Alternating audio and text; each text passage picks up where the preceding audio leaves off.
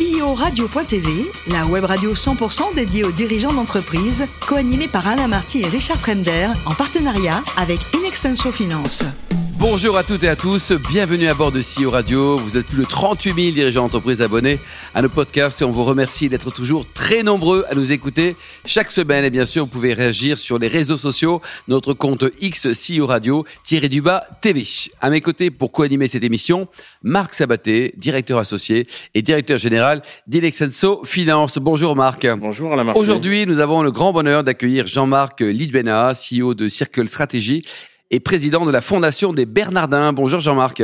Bonjour. Alors vous êtes né à Vancouver en 1971, donc ça veut dire que vous avez la double nationalité? Je suis canadien et français. C'est génial. D'origine espagnole et corse. Alors vous avez trois tonnes de diplômes, hein, quelques-uns à l'école spéciale et travaux publics, l'INSEAD, Harvard, Stanford.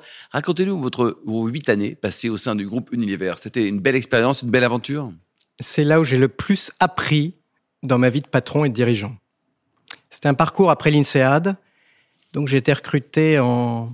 au moment où tous mes copains de promo partaient dans les startups. Ouais. C'était en 98-99. Il n'y en avait plus aucun qui voulait travailler dans les grands groupes. Et Aucun. Des vrais métiers, quoi. ouais. Et donc je me suis dit, attendant notre premier enfant, c'est pas le moment d'aller dans une start-up, je vais aller dans un grand groupe, tranquille. Et Unilever m'a pris comme à peu près les autres groupes euh, venaient recruter euh, très très largement dans le forum. Et puis j'y rentre et je découvre un parcours tailor-made, incroyable, vraiment pour moi. On changeait d'activité tous les 18 mois à peu près. J'ai commencé dans le marketing parce que je pensais que chez Unilever, il fallait faire du marketing. Oui. C'est une école de marketing. C'est les meilleurs du monde en marketing. Et puis très vite, je découvre le M&A, la finance, patron d'entreprise, intrapreneur. Je gagne un concours pour lancer une start-up au sein du groupe. Je deviens chief of staff du président. Donc un parcours vraiment euh, Basé en France, hors de nos frontières. Jamais en France. J'étais expatrié de France, euh, dont je suis parti, Ouais. de Fontainebleau. Et donc, j'étais expatrié au bout d'une seconde. C'est-à-dire au moment où j'ai reçu le contrat. Ils m'ont envoyé en Angleterre, aux Pays-Bas, à Dubaï, re aux Pays-Bas, donc, et puis sur des rôles européens, globaux. Donc, c'était euh, formidable. Alors ensuite, euh, vous allez rentrer au sein des, des grands cabinets de conseil, hein, Bain, euh, Roland Berger, KPMG.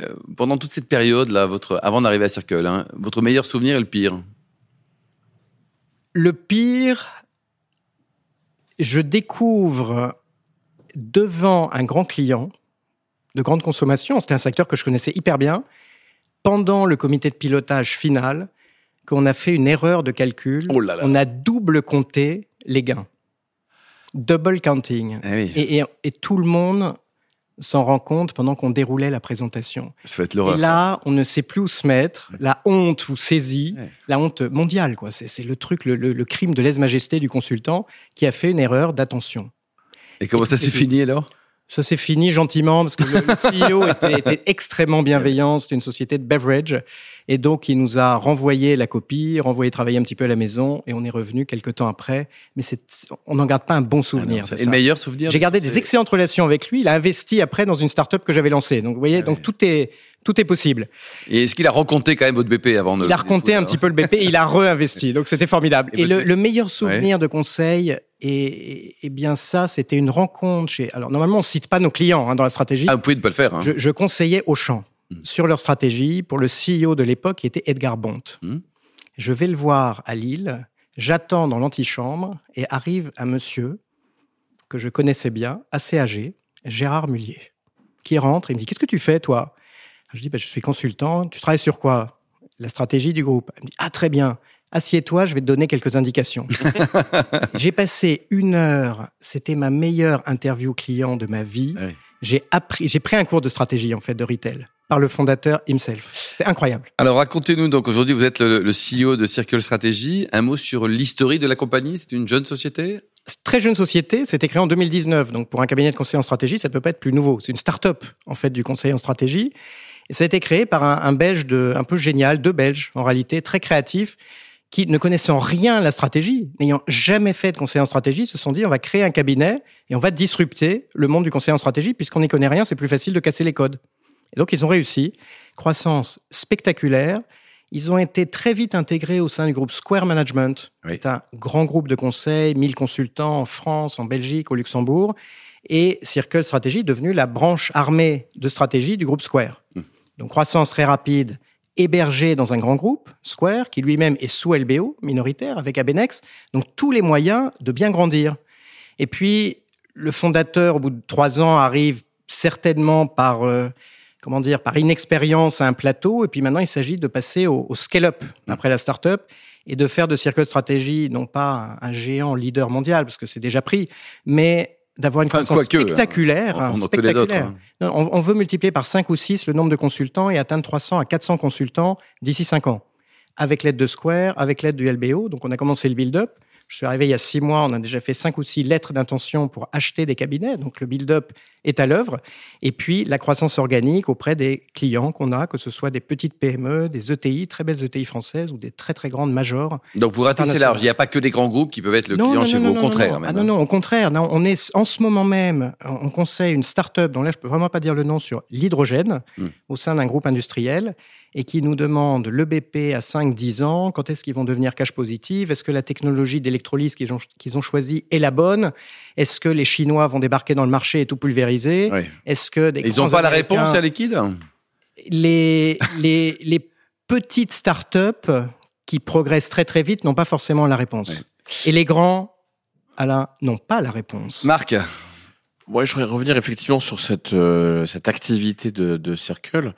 Euh, le, le, monde complexe, plus difficile, plus vulnérable, euh, entouré de crises. Euh, on a un regard sur le monde des consultants euh, essentiellement à travers des grands groupes de consultants qui s'adressent à des grands groupes.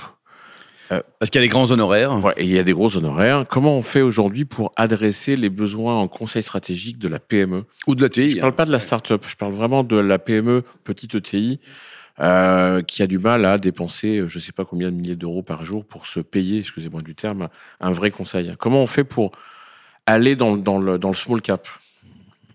Il n'y a pas de vrai conseil ou de faux conseil. Il y a des très grands cabinets et il y a des boutiques. Nous, on fait partie du deuxième, qui sont les boutiques.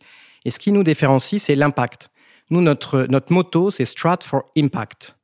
Nous façonnons des stratégies pour des futurs audacieux et durables. Ça, ça fit avec le dirigeant de TI. Mmh. Clairement. Il a des consultants chez Circle Strategy qui sont tous avec un double profil de leaders, dirigeants, de start-up, de corporate, de secteur public, d'ONG et un background de conseiller en stratégie. Donc nous, il n'y a pas de, on fait pas du théoricien du consulting où on paye 2 millions juste pour avoir trois slides PowerPoint. Ça n'existe pas.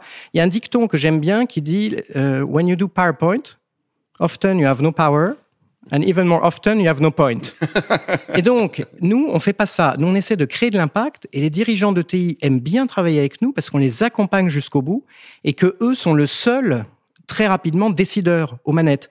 Et donc, si on fait une recommandation, il aime, il aime pas, il implémente et on continue, on continue pas. Très pragmatique. C'est hyper pragmatique. Que concrètement, vos consultants sont dans le faire et mettent en œuvre la stratégie avec les dirigeants que vous conseillez Strat for Impact. On fait de la stratégie avec un impact, on les accompagne, on ne, s'arrête pas au rapport qui sert à finir sur une étagère, euh, faire justifier la caler ma table, ou bien, euh, ou bien euh, valider ce que pense le dirigeant auprès d'un board qui serait, euh, qui aurait besoin d'être rassuré. Nous, on fait pas ça. Et on ne s'interdit pas du tout de travailler pour des grandes sociétés. Ah on travaille aujourd'hui pour Danone, par exemple. je peux les citer parce qu'on a toute une batterie de projets pour eux, des, transformations, des économies, des gains, de la top line qui va croître, des modèles du futur. En fait, les grands dirigeants de grandes entreprises aiment beaucoup aussi le pragmatisme, le 80-20 et les rapports, non pas de 8500 pages, mais qui sont vraiment focalisés sur l'impact et la transformation jusqu'au bout. Ça, on le fait. C'est pour ça que je suis venu. Sinon, je serais jamais venu. Moi, j'ai fait l'expérience des grands cabinets auparavant. Hein. Vraiment, là, on est dans le faire et l'accompagnement du faire. J'ai une conviction là-dessus qui est très très claire. Euh, le dirigeant, il doit avoir des convictions. Le consultant qui n'a pas de conviction lui-même est mort. Hum, il reste ailleurs. Marc. Oui, vous évoquiez euh, la croissance externe tout à l'heure. Euh, on est dans le faire c'est difficile d'intégrer des nouvelles entreprises dans un environnement comme celui de Circle. Euh, c'est difficile de s'appliquer à soi-même ce que vous évoquez aux autres en, conseil. C'est hyper difficile de faire des build-up avec des cabinets de conseil. Hmm. Parce que chaque cabinet a son ADN, sa culture, ses valeurs, son système de rémunération, son système de formation, ses propres relations ses propres- jalousement. ses clients euh, qui sont la propriété vraiment du cabinet. Donc, ouais, c'est hyper difficile. et donc, quand on en trouve un et quand on se rapproche de l'un d'entre eux, là, on est en train de discuter en phase 2, phase 3 de discussion avancée. Quel cabinet, vous nous rappelez faut- le nom Circle Stratégie Ah, bien sûr. oui. fait son build-up. Mais dans ces cabinets, il est important qu'on ait le fit. Et moi, je, vraiment, je me rapproche des dirigeants plus que des méthodes, des portefeuilles clients, des BP qui vont nous présenter, qui sont euh, parfois tout aussi euh, farfelus que le nôtre.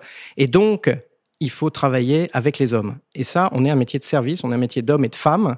Il faut trouver l'articulation qui va bien entre les dirigeants. Sinon, ça ne marchera pas. Jean-Marc, on parle de, de la Fondation des Bernardins que vous présidez. C'est un très, très, très, très beau projet dans l'un des plus beaux quartiers de Paris. Mm.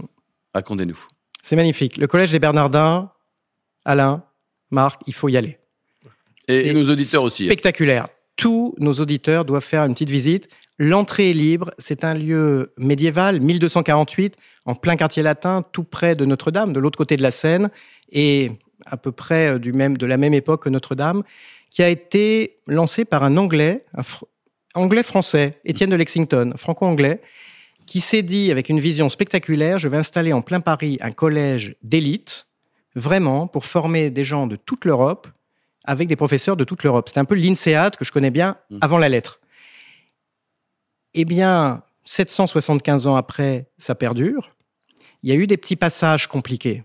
1789, la Révolution, le collège des Bernardins est transformé à ce moment-là en prison, puis en 1850 en caserne de pompiers. Ça reste la plus belle caserne de pompiers de tout Paris, jusqu'en 1995. Ça tombe en ruine parce que le collège commence à s'affaiser. Je ne rentre pas dans le détail à cause des, des sols un peu meubles. Donc le, collège qui est spectaculaire, hein, c'est 1000 mètres carrés au sol d'emprise, s'enfonce. Et à partir du moment où le cardinal Jean-Marie Lustiger se dit en 2001, je reprends ce beau ce beau monument, je le retape complètement, je le rénove, je le rends à neuf dans son état d'origine et dans le vraiment dans le look and feel qu'il pouvait avoir quelques années auparavant. Le projet réussit avec un investissement énorme Mm. de, de- de- de près de 60-70 millions qui ont été investis pour cette reconstruction. Ça réouvre il y a 15 ans, en 2008. On fête les 15 ans cette année. Et donc, on va avoir un spectaculaire, je vous invite tous d'ailleurs, euh, amis auditeurs, très prochainement, le 5 décembre prochain, pour qu'on soit tous ensemble à vraiment admirer ce collège qui fait de la formation de très haut niveau, qui accueille et qui est un lieu de dialogue de tous, de toutes les parties prenantes de la société, les politiques, les chefs d'entreprise, les médecins, les religieux, de toute religion. C'est un lieu de recherche. On a des recherches spectaculaires. La loi Pacte, en partie, l'entreprise à mission a été inventée au Bernardin, en partenariat avec l'école des mines de Paris. Un lieu de recherche sur l'environnement, l'écologie intégrale, une chaire de recherche qui intéresse Orange, Amundi, nos grands mécènes. Et puis une, euh, une vocation par nature artistique et culturelle, puisque c'est aussi un musée. On a des expositions très très On régulièrement. peut y accéder, accès libre. hein, c'est un accès libre. Donc venez. Et comment on peut aider la Fondation? On peut donner un petit peu de sous, un peu de temps? On peut faire quoi? On peut donner tout ce qu'on veut et nous on prend tout. Bon, pour terminer. Je, je- je cite quand même, quand même Alain, un- un- un- un- une très belle citation euh, du parrain de la patrouille de France, Oui. qui disait Tant qu'on n'a pas tout donné, on n'a rien donné. Ouh, Donc beau ça. donnez tout aux Bernardins. Marc Juste une, une question très rapide. Vous avez un parcours associatif qui est très ancien, euh, au-delà même de la fondation euh, et du collège des Bernardins. Euh, en quoi ça nourrit euh, votre vie professionnelle et réciproquement? Peut-être difficile, je sais pas. J'ai toujours eu cet engagement, ça s'explique pas. C'était comme Mm. ça et on est toujours, pas cherché, on est toujours venu me chercher. Mm. Donc, je réponds favorablement parce que j'ai beaucoup reçu de mes parents, de mon éducation, des écoles euh, que tu citais tout à l'heure. Et je pense que moi, je suis canadien. En Amérique du Nord, on dit quelque chose, c'est give back. Mm. J'ai beaucoup reçu, j'aime bien rendre et je l'ai fait à travers plein de services différents, à la tête de pas mal d'associations, de fondations. Ça prend beaucoup de temps, mais j'invite vraiment tout le monde à le faire parce que c'est, ça donne du bien, du bonheur et ça collabore au bien commun à beaucoup, beaucoup, beaucoup de monde. Bon, Jean-Marc, pour terminer, vous adorez le bon vin. Vous avez combien de bouteilles chez vous, là, de premier cru de Bordeaux? À peu près, hein, à Je- 1000 près. Un bon millier. Je, je collectionne en fait les premiers grands crus classés de Ça, Bordeaux rouge maladie, oui, oui. depuis notre mariage, depuis Et pour 1996. terminer, Ça en vous, fait beaucoup. vous adorez les animaux. Quel est le prénom de votre chien? AirPod. AirPod. On l'embrasse AirPod. Et votre épouse? Cécile. Cécile, on l'embrasse aussi dans le désordre. Merci beaucoup Jean-Marc. Merci Marc. Fin de ce numéro de CEO Radio. Retrouvez toutes nos actualités sur les comptes X et LinkedIn. Et on se donne rendez-vous mardi prochain à 14h précise pour une nouvelle émission. L'invité de la semaine de CEO Radio, une production B2B Radio.tv en partenariat avec Inextenso Finance.